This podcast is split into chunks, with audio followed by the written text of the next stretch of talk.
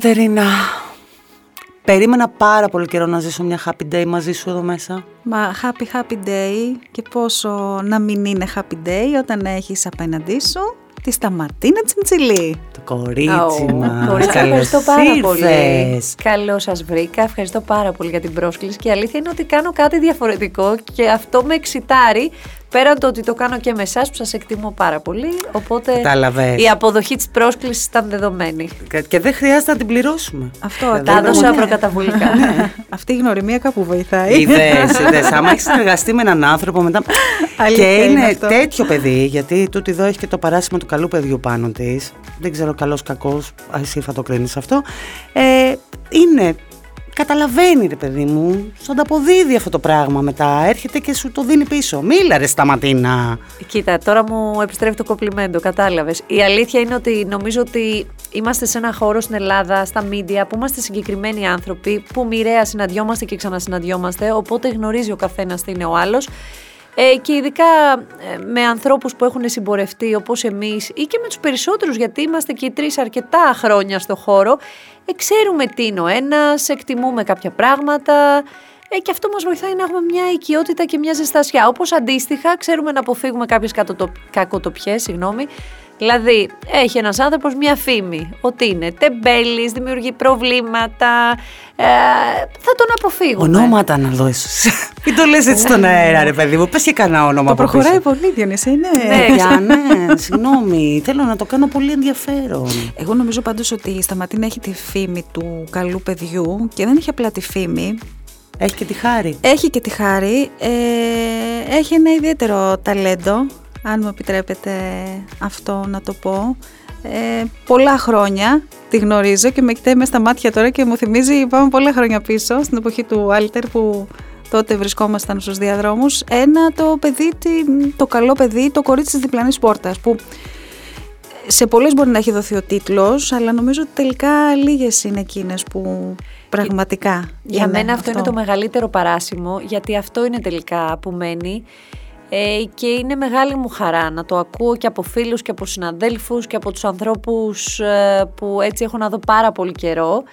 Και αυτό είναι που τελικά καθορίζει και τη διάρκειά μας στο χώρο γιατί πε- πολύ συχνά βλέπουμε ανθρώπους να ξεκινούν ε, και στην αφετηρία να έχουν έναν τελείως διαφορετικό χαρακτήρα και μια συμπεριφορά ε, που στην πορεία δεν θυμίζει τίποτα από αυτό που δείχνουν σε τρίτους. Για μένα λοιπόν αυτό ακριβώς τι να πω, είναι το καλύτερο κομπλιμέντο που μπορεί κάποιος να μου κάνει και σας ευχαριστώ πολύ. Σταματίνα. Εκτός και αν με ξεκινάτε πολύ γλυκά για να με πάτε σιγά σιγά στο δύσκολο. Μα θεωρείς εμάς τέτοιους Ε, ανθρώπους. ναι. Δεν καταλαβαίνω Λιγάκι, δηλαδή λιγάκι. πραγματικά τι θέλεις να πεις αυτή τη στιγμή, αλλά τέλος πάντων. Έχουμε τη φήμη των καλών παιδιών. Είδες και εμεί από πίσω μας ακολουθεί. Not. Κοίτα, θα σου πω η Διονυσία, επειδή έχει τύχει και λόγω του gossip πολλές φορές να την πάρω, να της πω βρε Διονυσία αυτό, εκείνο. Έχει τύχει να της κάνω και παράπονα. Μ' αρέσει γιατί πάντα είναι πάρα πολύ straight. Δηλαδή υπάρχουν άνθρωποι που είναι δημοσιοσχετίστες και θα σου πούνε ναι, μην ανησυχείς, θα το, ου, ου, ου, θα το κάνω, θα το διορθώσω κτλ. Η Διονυσία, αν μπορεί να κάνει κάτι, θα το κάνει. Αν δεν μπορεί, θα σου πει ότι κοίτα να δεις, ήταν ένα θέμα, ήρθε, θα ανέβει. Λυπάμαι, αντιλαμβάνομαι την αντίδραση, την ενόχληση που μπορεί να έχεις, αλλά αυτό είναι. Εγώ αυτή την ειλικρίτητα και την ευθύτητα την εκτιμώ. Μπορεί εκείνη την ώρα να λέω, κοίτα να δεις η Διονυσία, ας πούμε, δεν άκουσε το παράπονό μου όσο θα ήθελα, αλλά όταν θα μου φύγει το συνέστημα, θα το σεβαστώ και θα το εκτιμήσω, γιατί είναι μια ευθύτητα που λείπει από το χώρο. Εγώ το επιβεβαιώνω πάντως αυτό, Είδες. γιατί συνεργάζομαι χρόνια Από μαζί Θεός της την. και Ευχαριστώ συνεργάζομαι πάρα πολύ. καθημερινά. Αυτή από Θεός περίμενα σε αυτή τη ζωή. το επιβεβαιώνω λοιπόν. Περίμενες όταν ξεκίναγες και έμπαινες στη σχολή του Αντένα τότε στο Media Lab για να σπουδάσεις την πορεία που θα είχες; Δεν την περίμενα ε, ούτε στα πιο τρελά μου όνειρα. Μπορεί αν με ρωτούσες ιδανικά πώς θα ήθελα να εξελιχθεί η καριέρα μου να το διατύπωνα κάπως έτσι, αλλά όχι ούτε το φανταζόμουν ούτε το είχα σίγουρο. Αλλά θεωρώ ότι αυτό που με βοήθησε να φτάσω ως εδώ είναι ότι απολάμβανα κάθε στάδιο της δουλειάς. Βλέπω δηλαδή νέα παιδιά που ξεκινάνε τώρα και άμα τη εμφανείς θέλουν να πάνε κατευθείαν στην κορυφή. Δεν τους ενδιαφέρει να ζήσουν τη δουλειά, να τη γνωρίσουν. Εμένα με μάγευε κάθε στάδιο. Δηλαδή ήμουνα στο ΜΑΤ και έκανα συνεντεύξεις ξένων καλλιτεχνών. Ε, το απολάμβανα, έλεγα πω, πω θα γνωρίσω τους καλλιτέχνες που μου αρέσουν, τους έψαχνα. Ε, πήγαινα νυχθημερών με το ε, μικρόφωνο στο χέρι να καλύψω όλες τις εκδηλώσεις και πέναγα καλά. Μετά, όταν πάλι ήμουνα σε εκπομπές ψυχαγωγικές, ήθελα να δημιουργήσω τη δική μου ατζέντα, να γνωρίσω, να κάνω συνεντεύξεις που θα συζητηθούν.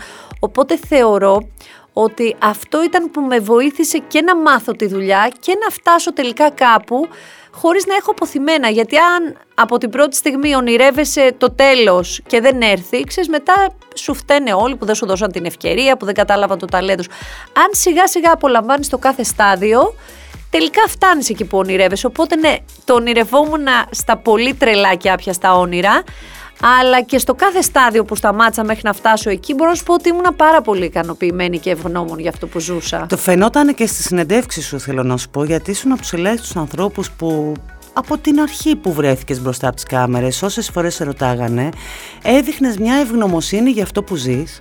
Ε, η στάση σου ήταν ευχαριστώ που έχω δουλειά, όχι ευχαριστώ που είμαι παρουσιάστρια ή που είμαι μπροστά και ναι θα μπορούσα να γυρίσω και back, θα μπορούσα να κάνω και άλλα πράγματα γιατί είναι η δουλειά μου, ζω από αυτό. Και μ' αρέσει, δηλαδή τώρα που κάνουμε έτσι και αυτή την συνάντηση, συνειδητοποιώ πόσο μου έχει λείψει και το ραδιόφωνο που είναι ένα κομμάτι που το αγαπώ και το αγάπησα πάρα πολύ.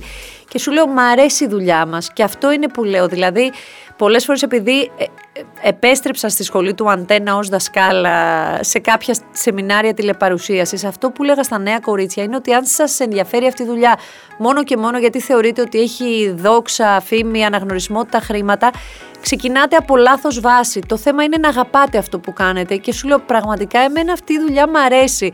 Μ' αρέσει το backstage, μ' αρέσει το παρασκήνιο, μ' αρέσει η σύσκεψη, το Δεν ρεπορτάζ. Δεν σε έχει βοηθήσει όμως και στο front.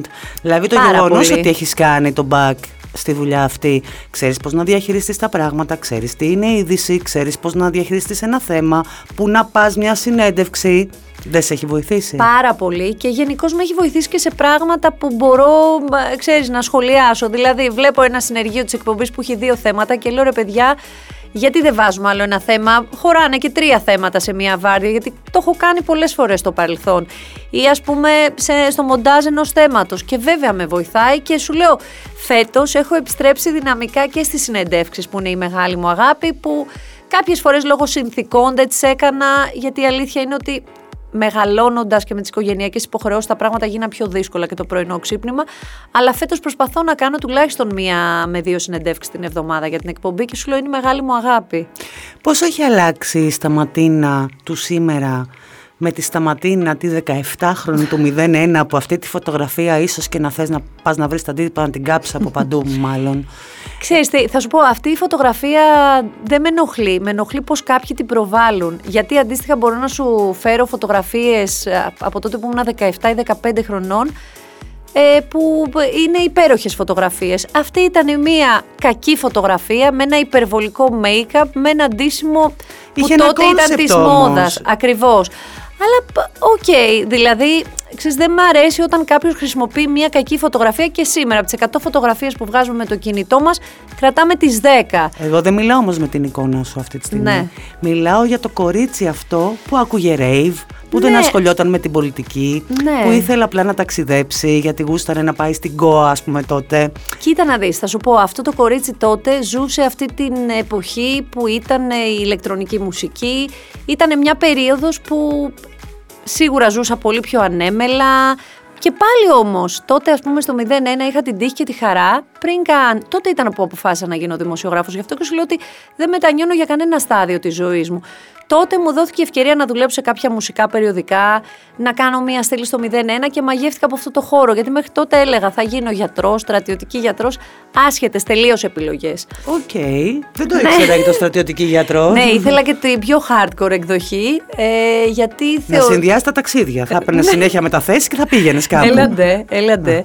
Ε, οπότε σου λέω, και έτσι ήρθε και η δουλειά στο MAD. Η πρώτη μου δηλαδή δουλειά πέρα από το TV Μακεδονία με, τη, με τους ξένους καλλιτέχνες ήταν επειδή μου άρεσε πάρα πολύ ξένη μουσική, ηλεκτρονική μουσική. Ε, και τότε με το MAD, επειδή μιλούσα πολύ καλά αγγλικά και γαλλικά, το εξελίξαμε και πήγα, έκανα το ξένο ρεπορτάζ. Οπότε θεωρώ ότι κάθε βήμα.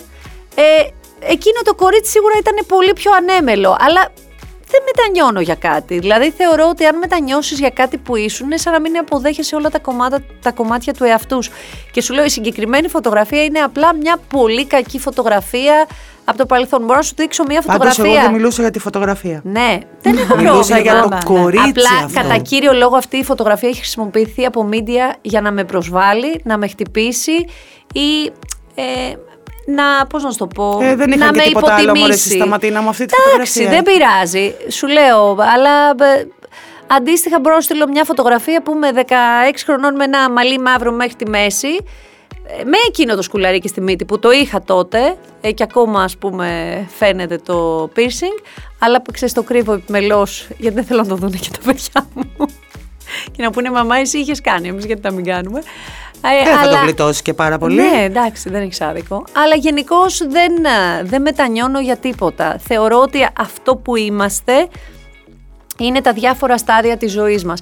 Πάντα ήμουν αξιοπρεπής στη ζωή μου, πάντα δούλευα πολύ, ποτέ δεν είχα τίποτα λιμένο ε, και πάντα είχα διάθεση για ζωή. Ξέρεις Πάμε τι, να ε, σε ε, πάω τώρα. Αυτό, Συγγνώμη, όχι, Κατερίνα όχι, μου. αυτό που λέει τώρα η Σταματίνα, εμένα μου δείχνει έναν άνθρωπο πολύ γεμάτο. Δηλαδή έχει ζήσει στάδιο, στάδιο, στάδιο και το έχει πάρει το ζουμί. Και ε, εμένα μου, μου, μου βγάζει σε αυτό. Δηλαδή, ακόμα και αυτή η φωτογραφία, έστω και αυτή που τη σχολιάζουν σαν εικόνα. Το έζησες, το, το διασκέδασες, το απίλαυσε. Αυτό έχει για Συ- μένα Ναι, συμφωνώ. συμφωνώ. νόημα. Εγώ θέλω να σε ρωτήσω, στο παρελθόν ε, είχες ένα άγχος θανάτου, το οποίο το είχε συζητήσει κιόλας. Δηλαδή έλεγες ότι πάθαινες και πανικό όταν ο άλλος δεν σου σήκωνε το τηλέφωνο. Ε, το έχεις καταπολεμήσει στην πορεία των χρόνων και τώρα που έχεις πλέον τρία παιδιά που αργότερα θα πρέπει να ζήσεις με το ότι θα βγουν, θα πάνε με τους φίλους τους έξω, ε, μπορεί να μην μπορείς να τα εντοπίσεις σε άμεσο χρόνο. Έχεις σκεφτεί τι φάρμακα θα παίρνεις; Έχεις απόλυτο δίκιο. Θα σου πω, το έχω καταπολεμήσει εν μέρη. Ε, Δηλαδή, όταν είναι τα παιδιά σχολείο, είμαι χαλαρή γιατί είναι τα παιδιά σχολείο, μπαίνω στο σχολικό, ε, ε, ξέρεις, το έχω δουλέψει. Αλλά θα σου πω ότι τα παιδιά μου είναι 8,5 χρονών η κόρη μου, η μεγάλη 7,5 η μικρή και ο γιος μου 3,5 και ακόμα δεν έχω επιτρέψει να είναι σε αυτοκίνητο τρίτου χωρίς εμένα ή τον μπαμπά τους. Αυτό δεν ξέρω αν σου λέει κάτι. Είναι ένα άγχος, δηλαδή πε- παρόλο που οδηγεί η πεθερά μου, μαμά μου πια δεν οδηγεί, δεν νιώθω, δεν ξέρω γιατί. Ίσως με το αυτοκίνητο, επειδή είχα και το συμβά του μπαμπά μου, μου βγαίνει ένα άγχος παραπάνω ότι θέλω να ελέγχω εγώ, που βέβαια χτύπα ξύλο. Στο δρόμο ξέρεις πρέπει να έχεις και τύχη και να έχεις και το Θεό μαζί σου, γιατί μπορεί να οδηγεί μια μαμά με τα παιδιά της και να έρθει κάποιος παραβιάζοντας ένα στόπο. Οπότε σου λέω, προσπαθώ να το εκλογικεύω, αλλά το έχω στο πίσω μέρος του μυαλού μου. Σίγουρα πια το έχω δουλέψει, αλλά αν ας πούμε πάρω τη μαμά μου και δεν τη βρω μες στη μέρα πολλές φορές ή το θέμη, θα περάσει η κακή σκέψη από το μυαλό μου και θα προσπαθήσω, ξέρεις, με δουλειά εγκεφαλική να πω μη σκέφτεσαι αρνητικά, όλα καλά, θα έχει δουλειά, είδε το είδε η μαμά μου, θα έχει ξεχάσει κάπου το κινητό της κτλ. Το έχω, αλλά σε βαθμό έτσι πιο ελεγχόμενο. Μμ, Δεν σε μου έχει φύγει 10 χρόνια όμως. θα την ξανακάνουμε ξανά αυτή την Άστο. κουβέντα. Ναι. Διότι Αλήθεια είναι. από πείρα σου λέω και εγώ τώρα ότι δεν είναι. ναι, δεν είναι σωστό, είναι, ε, ναι, δεν είναι και μαζοχιστικό. εύκολο όμως η αλήθεια είναι αυτή. Δεν είναι και εύκολο. Νομίζω όμως ότι με το πέρασμα των χρόνων θα, θα, θα, μπει, θα, θα μπει στη διαδικασία. Εμείς με τη Διονυσία εντάξει έχουμε λίγο μεγαλύτερα παιδιά, ίσως γι' αυτό το έχουμε έτσι πιο... Ε, θα μπει στη διαδικασία. Ναι, αλλά και θα έχει το μια σκέφτεσαι. βάντα ε, στα ματίνα που δεν έχουμε εμείς. Τα δυο μεγάλα της είναι πολύ κοντά. Αλήθεια Ναι, είναι που αυτό, σημαίνει ναι. ότι όταν θα αρχίσουν να κυκλοφορούν, ας το πούμε να βγούνε, Θα είναι μαζί, πολύ εύκολα ναι. είναι μαζί. Ναι, ναι, ναι, ναι, ναι, ισχύει Οπότε αυτό. θα έχει την ησυχία ότι το ένα θα προσέχει το Ακριβώς. άλλο. Γενικώς, θα σου πω το καλό είναι ότι και ο Θέμης είναι έτσι. Την πρώτη μέρα που πήγαινε η Νάγια στο σχολείο, παλιά-παλιά στο παιδικό, ας πούμε, μπαίνει το παιδί. Το παιδί ήταν πολύ ανεξάρτητο, δηλαδή δεν γύρισε πίσω να μας κοιτάξει. Μπήκε στο σχολικό, φεύγω, θέλω να ανοίξω τα φτερά μου. Ο Θέμης ακολουθούσε το σχολικό για κανένα πεντάλεπτο και βγαίνει συνοδός μετά από δύο στάσεις και λέει: Κύριε Σοφέ, όλα καλά. Δεν χρειάζεται, λέει, να μας ακολουθείτε. Όχι, λέει, δεν σας ακολουθώ γιατί δεν σας εμπιστεύομαι, αλλά μήπως χρειαστεί κάτι το παιδί. Εγώ ήμουν στην εκπομπή. Ε, τον παίρνω τηλέφωνο, μου λέει: Έκανα αυτό. Και αντί να του πω, Μα τι έκανες τώρα, και σου λέω: Δεν πειράζει, καλά έκανες. Εμείς ήμασταν εκεί, δεν μας χρειάστηκε, όλα καλά. Σωστά. Το ξέρεις, ε, το βλέπεις το μέλλον. θα βγαίνουν οι κόρες μπροστά και θα είναι ο Θέμης με τη σταματίνα σε Το ένα πίσω βλέπω. τραπέζι. Ε, Παρακολούθηση με εφημερίδες, γυαλιά. έτσι. Εδώ είμαστε. Αν χρειαστείς Άμα κάτι. χρειαστείς κάτι, Άμα. εμείς εδώ Άμα είμαστε. όχι, δεν υπάρχει κανένα Άστα, πρόβλημα. άστα, άστα. Μετά από δύο κόρες ήρθε και ο γιος. Ναι. Τον οποίον βάφτισες στον Ταξιάρχη στη Μυτιλίνη. Πώς και πήρες αυτή την απόφαση, Γιατί ξέρω ότι γενικά Ναι. επισκέπτεσαι πολύ συχνά τον Άγιο Εφραίμ. Και τον Άγιο Εφραίμ. Ναι, απλά στον Άγιο Εφραίμ δεν γίνονται μυστήρια. Οκ. Οπότε είχα πει, ε, επειδή θέλαμε και ένα αγοράκι, αλλά εννοείται ότι θέλαμε να μας ευλογήσει ο Θεός και ε, ξέρεις, ελπίζαμε και προσευχόμασταν.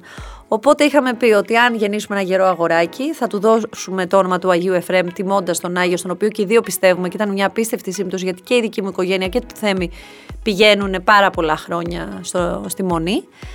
Ε, και είχαμε πει ότι θα κάνουμε το μυστήριο στον ταξιάρχη. Μάλιστα, λίγο πριν την αυγενική διαφάνεια, τότε που ήμουν έγκυος στο Γιαννάκι, είχα πάει αυθημερό να προσκυνήσω στη Μυτιλίνη και είπα ότι αν τελικά είναι αγοράκι και όλα καλά, θα τον α, φέρουμε να τον βαπτίσουμε εδώ. Γυρνώντας λοιπόν, το λέω στο θέμα ότι πρόσεξε, του λέω, αν τάξεις κάτι, ε, πρέπει να το εκπληρώσεις το τάμα.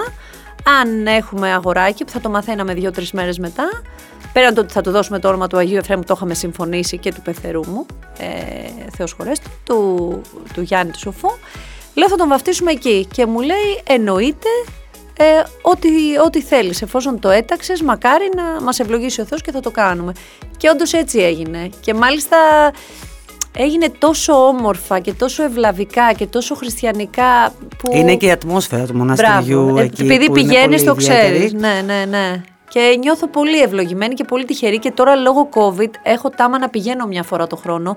Λόγω COVID δεν πήγα πέρσι και θέλω φέτος δηλαδή το έχω μέσα μου Βάρος. ότι, Ότι θέλω να το θέλεις να πας. προγραμματίσω. δηλαδή τότε που βρεθήκαμε στοιχείο λέω κοίτα να δεις έφτασα μέχρι τυχείο πρέπει να κανονίσω να πάω και με τη λίνη αυθημερό να προσκυνήσω. Ναι, να το κάνεις. Είναι Ναι, ναι, πραγματικά ναι. αξίζει τον κόπο.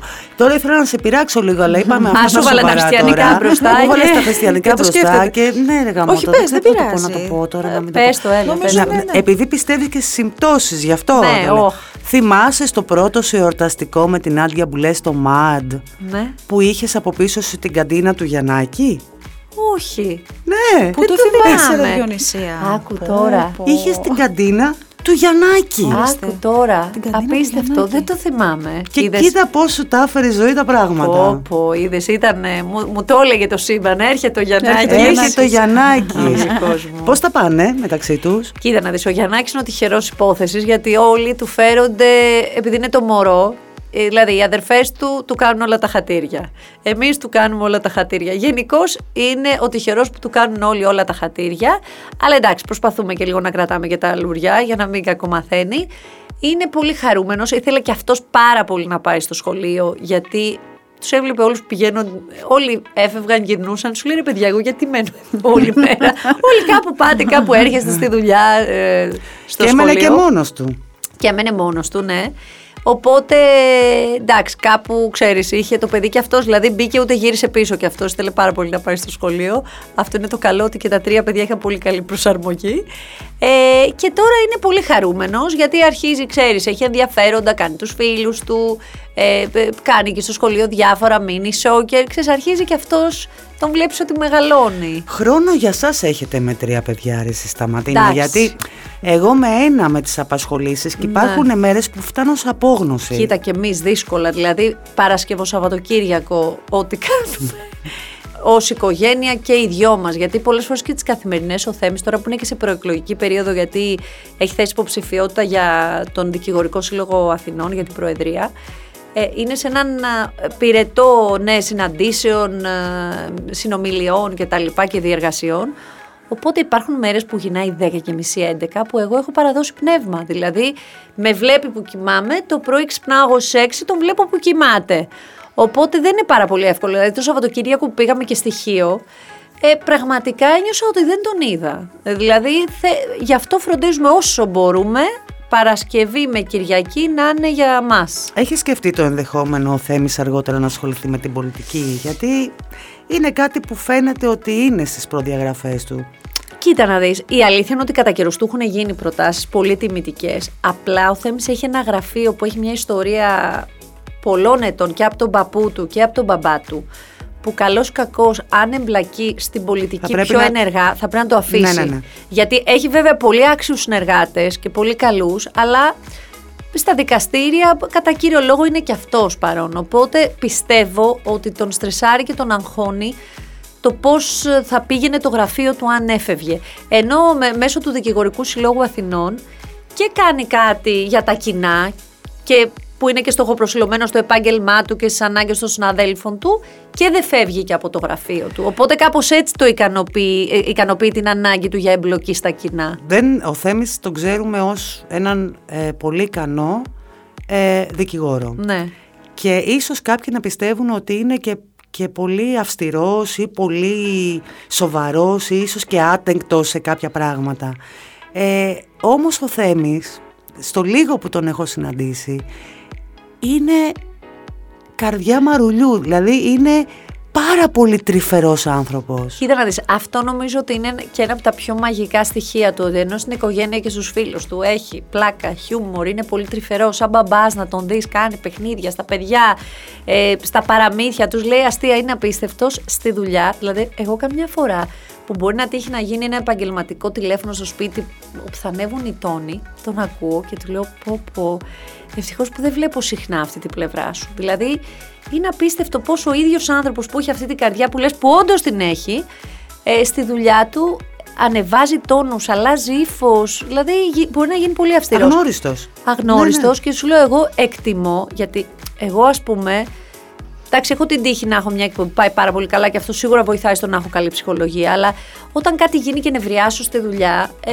μου βγαίνει και μέσα στη μέρα μου. Δηλαδή έχω νεύρα. Αχαλέσαι. Αυτό. Έχω νεύρα. Δηλαδή, αν γίνει ένας καυγάς στην εκπομπή, κάτι γίνει, μου είναι δύσκολο να είμαι ανέστητη. Δηλαδή, ο Θέμης έχει ένα μαγικό τρόπο. Και τα αφήνει έξω από το Και τα αφήνει έξω από το σπίτι. Εγώ δηλαδή ποτέ δεν τον έχω δει στο σπίτι που μπορεί να έχει γίνει το πιο σοβαρό, να έχει γίνει κάτι πολύ σημαντικό και σοβαρό. Το διαχειρίζεται. Ναι, αλλά μου λέει, ναι, μου λέει, αν δεν το διαχειριστούμε όμως, μου λέει, εμείς οι δικηγόροι που βιώνουμε, μου λέει, ξέρεις πάρα πολλά μέσα στην ημέρα και στην καθημερινότητά μας, ε, μου λέει μετά θα χρειαστούμε ψυχίατρο. Σωστό. αυτό. Ναι, ναι, Σωστό. ναι. Εντάξει, είναι ταλέντο, παιδιά. Εγώ, ας πούμε, δεν, δεν ξέρω αν μπορώ να το κάνω. Εγώ, ας πούμε, μπορεί να τσακωθώ στον δρόμο με κάποιον και μετά έχω δύσπνοια για 10 λεπτά. Δεν έχει έρθει αυτό το βίντεο viral να το έχουμε εμείς να το παίξουμε. Δεν καταλαβαίνω. Κοίτα, έχω μαζευτεί πια. Κάποτε ήμουνα πολύ τσαμπουκάς, τζάμπα μάγκας, μέχρι με πήρε ένα στο κατόπι. Α, όλοι το έχουμε πάντα. Αλήθεια. ναι, ναι, ναι. Ε, φοβήθηκα και είπα, υποσχέθηκα, πέραν το ότι πια έχω κάνει παιδιά και συνήθως είμαι και στα μάξι με τα παιδιά, οπότε είμαι πάρα πολύ προσεκτική στο τι λέω. Αλλά επειδή δεν ξέρεις τι τρέλα κουβαλάει ο καθένας, γιατί αυτός που με πήρε στο κατόπι δεν είναι ότι είχα κάνει και κάτι φοβερό. Του είχα παίξει τα φώτα επειδή ήταν στην αριστερή η λωρίδα και πήγαινε αργά και του έκανα μια χειρονομία, αλλά όχι χιδέα ή βριστική του στυλ. Άντε, προχώρα. Παιδιά και ο τύπος με πήρε στο κατόπι σε όλο τον κυφισό αφού πήγα να βγω για χαλκίδα. Για να, με, να σταματήσει να με κυνηγάει. Πώς σταμάτησε η καριέρα της Τσιμψιλή, έφτασε στη Βουλγαρία γιατί κάποιος την ακολουθούσε. άστα, άστα, σου λέω, φοβήθηκα. Και τότε είπα, ας τις μαγκές, και εντάξει, πια και με το θέμα, επειδή έχω ακούσει κάτι ιστορίες τρελές, δηλαδή ότι ο άλλος βγάζει πιστόλι ναι, ναι. επειδή του κόρναρες. Ή ο άλλος σε δέρνει. Πώς ακούσαμε τώρα για τον Κρεοπόλη, α πούμε. Ναι, είναι... ναι, επειδή ακούς πολλά πια, λες άστο δεν πειράζει, Ζεν. Ζεν, ναι. ναι. Νομίζω ότι και στον, και στον αέρα στα Ματίνα ε, διαχειρίζεσαι με τον ίδιο τρόπο τη κατάσταση. Δηλαδή, έχει τύχει, ρε παιδί μου, να βγεις έξω από τα ρούχα σου που λέμε, αλλά το, το, το, το χαλαρώνεις ναι, με τον ένα ή τον άλλο τρόπο. Γενικά δεν είμαι συγκρουσιακός τύπος. Δεν μου αρέσουν οι καυγάδες, δεν μου αρέσουν τα μούτρα στη ζωή μου, στις φιλίες μου, στις σχέσεις μου.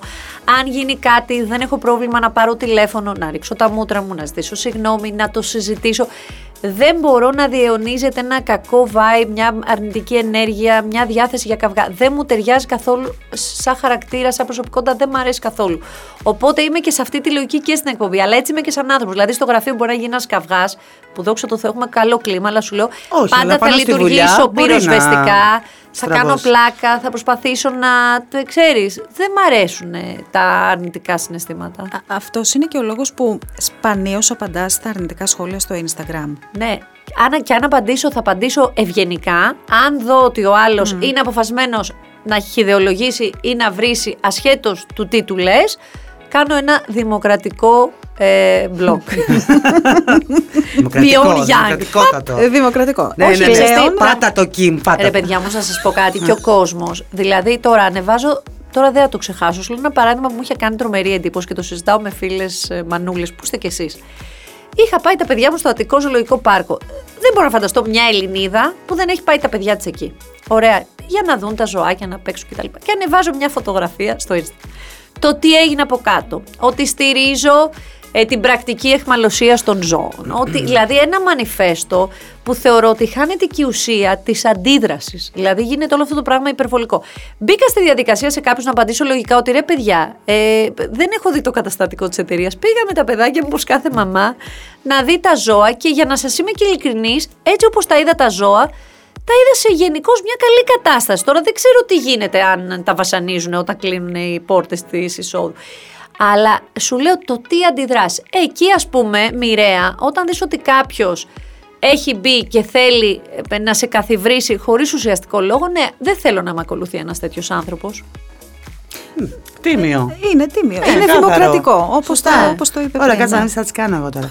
Για πες λίγο κάτι, σε παρακαλώ πάρα πολύ. Ναι. Η μάνα σου σε φώναζε Τίτο. Τίτο, Τίτο. Και η νονά μου, η νουνά μου, η νουνά μου η Τούλα. Τίτο, από το στρατηγό. Καλά, η μάνα μου έχει φωνάξει και Σπύρο, μην το ψάχνεις. Τι εννοείς; Σπύρο. Άσχετο, όχι είναι ο πρώτο μου άνθρωπος. αλλά η μάνα μου Σταμάτησε, θα το, θα το καταλάβω. Μπερδεύτηκε. Η μαμά μου, ανάλογα με το ποιον μιλάει τελευταία. Δηλαδή, θα με πει Μέρη που είναι η αδερφή μου. Α, έλα, ναι. Και μια φορά ε, μου λέει, Έλα, Σπύρο. Τη λέω, ρε μαμά. με λες, Μέρη, εντάξει, είναι η αδερφή μου. Σπύρο, έχεις δίκιο, μου λέει. Μίλαγα, μου λέει με τη Χριστίνα, είναι η πρώτη ξαδέρφη και ο Σπύρος ο δεύτερος ξαδερφός μου. Με φωνάζανε Τίτο. Γενικώς είχα διάφορα ονόματα. Και σταμάτω. Σταμάτω με φωνάζαν οι φίλοι μου. Ε, έτσι πιο μικρή και καλά σταμάτω επειδή δεν μου άρεσε αυτή η βερσιόν του ονόματος. Το φαντάζομαι. Ναι. Ε, Τίτο με φώναζε η νουνά μου και η μαμά μου. Η νουνά μου με φώναζε και εμείς κόσμος. ωραίο. ωραίο. Η νονά σου έχει το κληρονομικό Ωραίο. χάρισμα. όχι, όχι, έτσι. Να το- μας πει καφέ, πες. Το ζούσε, το ζούσε, το ζούσε. ότι τύπου, ξέρεις, η βαφτιστήρα μου είναι ο Νάκο Κοβάγια. Ε, αλλά γενικώ είχα διάφορα έτσι, υποκοριστικά. Εγώ φώναζα τον εαυτό μου ε, πι, ε, πιτίτα, επειδή δεν μπορούσα να πω σταματίνα μικρή. Α, και το, ναι. Ναι. Παράφραση. του τρελού, άστο, γενικώ. Πιτίτα. Πιτίτα. Ναι, Να σου πω, ναι. Είδες τι ωραίες αναμνήσεις όμως είναι αυτές. Είναι. Παιδιά, πραγματικά. αυτές, άκου τώρα να δεις. Επειδή όταν μεγαλώναμε εμείς δεν υπήρχαν. ε, Υπήρχαν κάτι βιντεοκάμερες, θυμάσαι παλιές και αυτά. Αυτές οι τόσες, ναι. Μπράβο, ναι. Ε, η μαμά μου τι έκανε; Μας ηχογραφούσε σε κασετοφωνάκι Α, ναι, τη ναι, φωνή ναι, ναι. μας. Και έχω κάτι κασέτες που τις έκανα στην πορεία DVD, τις μετέτρεψα. Όπου τώρα να ακούω τον εαυτό μου τριών και τεσσάρων χρονών. Καλά είναι- είσαι. Έχεις κασέτες. Εγώ έχω μπομπίνες. Δεν είπαμε Κασέτες κρύβε κασετόφωνο, λόγια. Είπαμε λέτε κρύβε εσύ. λόγια. Αλλά έχει πολύ πλάκα. Και εκεί σε μια κασέτα είχα ακούσει πώς σε λένε. Μου λέει ο μπαμπάς μου το πώς σε λένε και έλεγα Πιτίτα. Πιτίτα, ορίστε. Και είχα ρωτήσει τη μαμά μου και μου λέει Δεν μπορούσες να πεις μικρή σταματίνα. Ήταν το- λίγο μεγάλη και το το έλεγε έχεις- Πιτίτα. Συντομεύσει. Ωραίο Ναι, είναι. Πολύ ωραίο είναι. Πάρα Γιατί πολύ είναι ωραίο. ωραία αυτά τα- Γι' αυτό είναι έβγαλες έτσι αναμνήσεις. εύκολα ονόματα στα παιδιά, ε. Νάγια Μέρη. Έλα, όχι, κοίτα να δεις τώρα. Γιάννης. Ευκολάκια, Να μην ναι, δυσκολεύονται. Κοίτα να δεις, Μέρη είναι η πεθερά μου. Οπότε παραδοσιακά ε, πήρε της πεθεράς μου. Νάγια είναι από το Παναγιώτα της μαμάς μου. Ε, ο Θέμης μου είχε πει: Αν κάνουμε το πρώτο αγοράκι, ε, θα πάρει του, του μπαμπά του. Εάν είναι κοριτσάκι, ας πάρει της μαμάς σου. Α, για κάποιο λόγο ήταν σίγουρος ότι θα κάνουμε το πρώτο αγοράκι. Οπότε. Κέρδισε η σιγουριά μαμά- τον ξέρεις, έφαγε, έτσι, πες του. Κέρδισε η μαμά μου. Μπράβο, η σιγουριά τον έφαγε. Κέρδισε η μαμά μου, βγήκε πρώτα το όνομά της. Ε, μετά και η πεθερά μου και μετά δόξα τω Θεώ και ο πεθερός μου. Αλλά άκου, ήμασταν και τυχεροί, γιατί δεν θέλω να λέω, είμαστε ε, της παράδοσης. Αλλά είχαμε και ωραία, Ωραία ονόματα. Δηλαδή, αν ήταν τώρα, μην προσβάλλω καμία. Όχι, μην πεις. Ναι, εντάξει, γιατί τώρα. βλέπω να μας βρίζουν από κάτω ο κόσμος και του νοιάζει, μην πεις Έχεις δίκιο. τίποτα. Ναι, αν ήταν κανένα πολύ. Αφροξυλάνθη. Λες τώρα εσύ, Ε, μπορεί θα να είναι. βρίσκαμε ένα πιο, μια συντόμευση. ρε παιδί Άφρο. μου. Α, α, α, Ναι, ω, ω, ω. Τέλος πάντων, ναι, κάτι άλλο θα βρίσκαμε. Τώρα. Ναι, ναι, ναι. Είναι δύσκολο. Το τέταρτο που σου ζητάει Άστα, κιόλας το ο τέταρτο Θέμης. που για κάποιο λόγο μου λένε περιμένεις τέταρτο παιδί. Και λέω ρε παιδιά, εδώ σκιζόμαστε στη γυμναστική, στη διατροφή, μην μας Όχι, λέτε να- να το- τέτοια. να το Google. πούμε. Να Επειδή το το, πούμε, ψάχνει παιδιά, Google. πραγματικά. Σταματίνα. Πες, παρακαλώ πάρα πολύ. Τι γυμναστική κάνεις; Θα σου πω. Ανά περιόδους κάνω διαφορετική γυμναστική, γιατί εμένα ο δίδυμος μου την έχει βαρέσει το κομμάτι γυμναστική. Ενώ είμαι πολύ σταθερή στη σχέση μου, στις συνεργασίες μου. Στη γυμναστική ε, κουράζομαι και βαριέμαι το ίδιο πράγμα και κάθε ένα-δύο χρόνια αλλάζω. Τα τελευταία χρόνια έκανα με μία φίλη μου γιόγκα και τώρα κάνω πιλάτες. Αλλά γενικώς, επειδή τώρα με ξέρεις, το βασικό που κάνω, παιδιά, είναι ότι τρέχω από το πρωί στο βράδυ. δηλαδή, είμαι από τις 6 το πρωί που θα ξυπνήσω μέχρι τις 11 παρά 11 που θα ξαπλώσω. Είμαι στην τρέλα. Δηλαδή, πάνω κάτω, δεξιά, αριστερά, δουλειές, τα παιδιά, αυτό κτλ. Θεωρώ ότι έτσι. Δηλαδή, είσαι σε μια φάση καύσης θερμίδων ούτως ή άλλως. Και επίσης, επειδή δεν όσο μεγαλώνουμε, εντάξει, δεν χάνονται και μαγικά. Δευτέρα με Πέμπτη προσέχω και τη διατροφή μου. Τα περάκια. Τα περάκια όχι, αλλά ας πούμε σήμερα το πρωί είχα πάρει ένα γιαούρτι και έφαγα με αμύγδαλα. Τώρα πήγα για πιλάτες, το μεσημέρι θα φάω μπιφτεκάκι με σαλατούλα.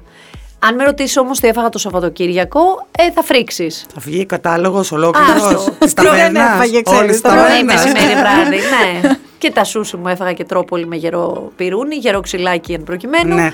Χθες πήγαμε, φάγαμε κάτι παϊδάκια οικογενειακό, με λουκάνικα, με πατά. Δηλαδή, αλλά ξέρεις Έλα τι- μωρέ πρωτεΐνη. Ναι, Εντάξει. αλλά Καλή πρωτεΐνη. Εντάξει, σου λέω, κάνω Δευτέρα με Πέμπτη μια προσπάθεια και μετά Παρασκευό Σαββατοκύριακο αφήνομαι. Α, Αυτή είναι. Παίρνεις εύκολα; Κοίτα να δεις, παίρνω δύο κιλά που τα χάνω Δευτέρα με Πέμπτη. Δηλαδή είναι ένα πράγμα που έχει πολύ πλάκα. Φτάνω 57-58 την Πέμπτη. Ε, την Κυριακή το βράδυ, αν ζυγιστώ, ή τη Δευτέρα το πρωί που συνδοζυγίζομαι για να αποφύγω το ζύγισμα το βραδινό που είναι συνήθως πιο τσιμπημένο, είμαι 59 με 60. Άρα την κάθε Δευτέρα είσαι έγκυος και κάθε Παρασκευή Α, δεν σωστά. είσαι πια. Τώρα Μπράβο, έδωσες την απάντηση έτσι. σε αυτούς που κάθε φορά Σωστό, λένε, σωστό, ναι, ναι. σωστό. Κοίτα, εγώ το έχω πει και πολλές φορές. Έχω ένα σώμα από παιδάκι. Αν με έβλεπες δηλαδή πέντε χρονών, είχα δύο λεπτά ποδαράκια σαν ξυλάκια, σαν οντοτογλυφίδε και μια κυλίτσα σαν το, τα παιδάκια της Μπιάφρας, πεταχτούλα. Θέλω να πω λοιπόν ότι αυτός ο σωματότυπος με ακολουθεί μέχρι τώρα. Έγκυος που ήμουνα και είχα 9 μηνών κοιλιά τούρλα ε, τεράστια, τα πόδια μου ήταν αδύνατα χωρίς κυταρίτιδα. Ε, α, παίρνω στην κοιλιά. Αυτό είναι το σώμα μου. Αν με δεις μετά από ένα Σαββατοκύριακο, έχει πεταχτεί η κυλίτσα που άλλες κοπέλες την έχουν και λες είναι δύο-τριών μηνών έγκυος. Αλλά αυτό είναι το σώμα μου. Το ενδεχόμενο να κατεβεί λίγο το ζωνάρι Έχεις που τα έχεις δίκια το σου κι εσύ. ψηλόμεσο που μου Τι το να- πηγαίνεις και είναι Να σου πω χαμηλομάσκαλο κάτι. πλέον είναι πολλές φορές. αυτό που ξέρεις ότι δεν σου πάει, αλλά το βάζεις. Γιατί πας κόντρα. Εμένα μ' αρέσει μωρέ, ξέρεις γιατί. Μ' μ' αρέσει, μ' αρέσει Βρε το αγάπη ψηλόμεσο μου, της αφού η γυναίκα σταματίδας. έχει Όχι, κάτι εντάξει. πόδια απίθανα Έχει, λέμε τώρα. αλήθεια. Ε, πόσο μήνυ Πάει μου πια. το βάζει κάτω από το σουτιέν κοντεύει να Έχεις φτάσεις δίκιο. πολλές φορές. Εσύ έχεις δίκιο. Έχεις δίκιο. αλλά μ' αρέσει. Και πες μου. ξέρει, είναι έχει ωραίο. γούστο η γυναίκα. Όχι, και έχει και Καλή επίγνωση ότι φαίνεται εκεί. αλλά μ' αρέσει. Αφού της αρέσει ρε παιδάκι μου. Θες να σου πω κάτι όμως και με Γεμάτος το μίνι. άνθρωπος. Και με το μίνι. Αρχίζει το μίνι της μάνας και έχεις τρία παιδιά και αυτά τα φοράνε οι κόρες σου. Εντάξει, Άσε έχεις μας, τρία παιδιά, κυρά ρε μου. Χριστιανή μου, δεν είσαι νεκρή. Έλατε. Χριστός και η Παναγία δεν χτύπα και Ναι, ξύλο αλλά τώρα. έχουν θέμα αυτό το μήκος της μάνας. Ο Χριστός. Και θα δηλαδή. της το κλείσω τώρα για να την αποχαιρετήσουμε. Γιατί ποτέ δεν ξέρεις ποιος μπορεί να ακούει Νίκο Κοκλώνη για σένα το λέω. Α, φωνή χάλια. Η Σταματίνα έχει ψώνιο με το τραγούδι. Μεγάλο. Το έχει δηλώσει. Φρόντισε να της κάνεις μια καλή πρόταση. Να κάνει ένα guest στο Just the Two of Us. Κοίτα, σήμερα είμαι στεναχωρημένη γιατί έφυγε το αγόρι μου ο Φραγκολιάς. Θεωρώ ότι τον Ναι, μωρέ. αδίκησαν. Ήταν πάρα πολύ καλός. Ε, τι θα έλεγες τώρα, εντάξει, καταλαβαίνω. Κοίτα να δεις, η φωνή, θα σου πω τώρα όμως πέρα από την πλάκα, γιατί άκουγα και τη Βίκη Καγιά που είχε χθες τη φωνή της.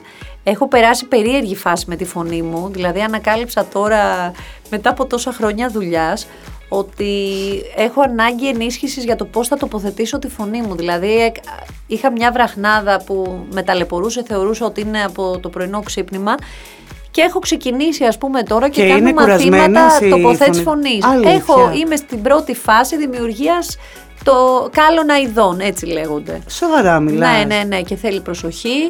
Ε, θυμάσαι πριν πέντε χρόνια είχα κάνει και τον αιμορραγικό πολύποδα Σωστό. που πάλι ήταν από λάθος χρήση της φωνής μου. Βασικά αυτό τι σου λέει, ότι οι άνθρωποι που χρησιμοποιούν πάρα πολύ τη φωνή τους και δίνουν και ένταση. Και εγώ η αλήθεια είναι ότι όταν μιλάω στην εκπομπή πρωί χωρίς ζέσταμα, ξέρεις, τα δίνω όλα γιατί θέλει προσοχή. Οπότε με το τραγούδι σκέψω ότι τώρα μία από τις συμβουλές που έχω είναι να κάνω αφωνία όσο μπορώ. Που δεν πολύ μπορώ μες στη μέρα με τα παιδιά και τη δουλειά, αλλά εντάξει. Να μην τραγουδάω, να μην φωνάζω και όταν είμαι εκτός δουλειάς να μιλάω σε μία ένταση τέτοια. Αφού είχα πει. Πω, στη- πω ευτυχισμένος άνθρωπος ο αυτό, Θέμης στο ο σπίτι, άντρας μου ε; μου λέει, τι ωραία που μιλάς έτσι, τελείως εκκοιμισμένη. Ε, μου λέει όχι, Τι μου λέει. ωραία. Ε, ε, αποπνέεις και εκπέμπεις μου λέει μια ηρεμία. Και έναν ερωτισμό θα έλεγα εγώ να το σου Είδε, περάσω, ε. κατάλαβα. Έτσι, Δεν έτσι. θέλει. Πήγα να το Είναι σώσω, ωραίο. να μην μιλήσω, Όχι, αλλά. ρε, παιδιά, αυτό, δεν. αφού το άκουσα Ε. και την έχω και απέναντι να μην το πω.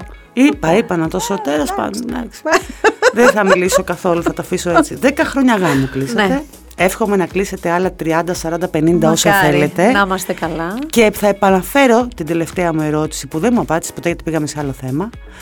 Σου ζητάει τέταρτο. Α, και τέταρτο και πέμπτο, αλλά να σου πω κάτι. Έτσι οι άντρες έτσι ξέρουν. Φεύγουν από το πρωί, γυρνάνε το βράδυ, τα βρίσκουν όλα έτοιμα. Θεωρούν ότι πάνε μόνα. τους. Έλα, ασχολείται. έλα Ασχολείται τώρα. Σάββατο και Κυριακή. Ναι, και όταν ήταν Ε, μικρά τα εντάξει, παιδιά, ξέρω ότι Εντάξει, και τα δεν άλλαζε έχω- και σηκωνόταν όχι, το βράδυ. Δεν έχω παράπονο. Για, ε, σαν μπαμπάς και ασχολείται και τα λατρεύει πέρα από την πλάκα. Αλλά ξέρεις τι, σωματικά αυτή τη στιγμή νιώθω ότι δεν, το, δεν μπορώ να το υποστηρίξω. Δηλαδή, η μέση μου, τα ξυπνήματα της νύχτας δεν ξέρω αν θα μπορούσα αυτή τη στιγμή να το ξανακάνω. Σε κάνα δύο χρόνια που. Κατα... Πολύ. Κατάλαβες. Άκου, όχι, δεν λέω, δεν είμαι από αυτές που λένε έκλεισα τέλος. Αλλά σε αυτή τη φάση νιώθω και υπερπλήρης και πολύ γεμάτη και δεν μπο- νιώθω ότι σωματικά θα μπορούσα να το υποστηρίξω. Δηλαδή η μέση μου, ε, ξέρεις πολλές φορές με το Γιαννάκι που τον σηκώνω, τώρα ας πούμε μου γυρνάει από το σχολικό, 9 στις 10 φορές είναι κοιμισμένος. Μέχρι να ξυπνήσει τον έχω αγκαλιά είναι 18 κιλά. Αυτά τα 5-10 λεπτά που τον έχω αγκαλιά, μετά ας πούμε πιάνει για δύο ώρες η μέση μου. Δεν θέλω βέβαια να γκρινιάζω, αλλά σου λέω τώρα μικρά προβλήματα της καθημερινότητας που λέω δεν ξέρω αν θα μπορούσα να το ξανακάνω. Ή ας πούμε με τα ξυπνήματα που είχε ένα μωράκι τη νύχτα. Εμένα κανένα μου παιδί αυτό που λένε Α, ε, ενός μηνός και κοιμήθηκε 8 ώρες τη νύχτα. Ε, ρε, τρία παιδιά έχω όλα να ξυπνάνε τη νύχτα. Το DNA, αγάπη. Ε, γι' αυτό. Γιατί εμένα κοιμούνται, κοιμόταν τη νύχτα. Ε, γι' αυτό σου λέω, είσαι τυχερή. Είδες, κατάλαβες κάτι τέτοια ακούς και θες να τα σκίσει τα Τι να πτυχία σου κάνω, τι να σου κάνω, τι να σου Άστα, κάνω. άστα, άστα. Ίσως το τέταρτο να κοιμάται. Ορίστε, κάνε μια δοκιμή. Θα το πάω Εγώ για το έτσι. θέμη δουλεύω, παιδιά. Με συγχωρείτε πάρα πολύ. Τι αλήθεια Δουλεύω, είναι κάνω αυτή. μια δουλειά εδώ πέρα από πίσω. Ευχαριστούμε πάρα πολύ. Εγώ πέρασα πάρα πολύ ωραία, πέρασε σαν νεράκι. Ευχαριστώ πάρα πολύ για όλα και πραγματικά έτσι πάντα να είστε δυνατές, δυναμικές και να κάνετε πολύ ωραία podcast. Καλή συνέχεια. Ευχαριστώ. Γεια χαρά.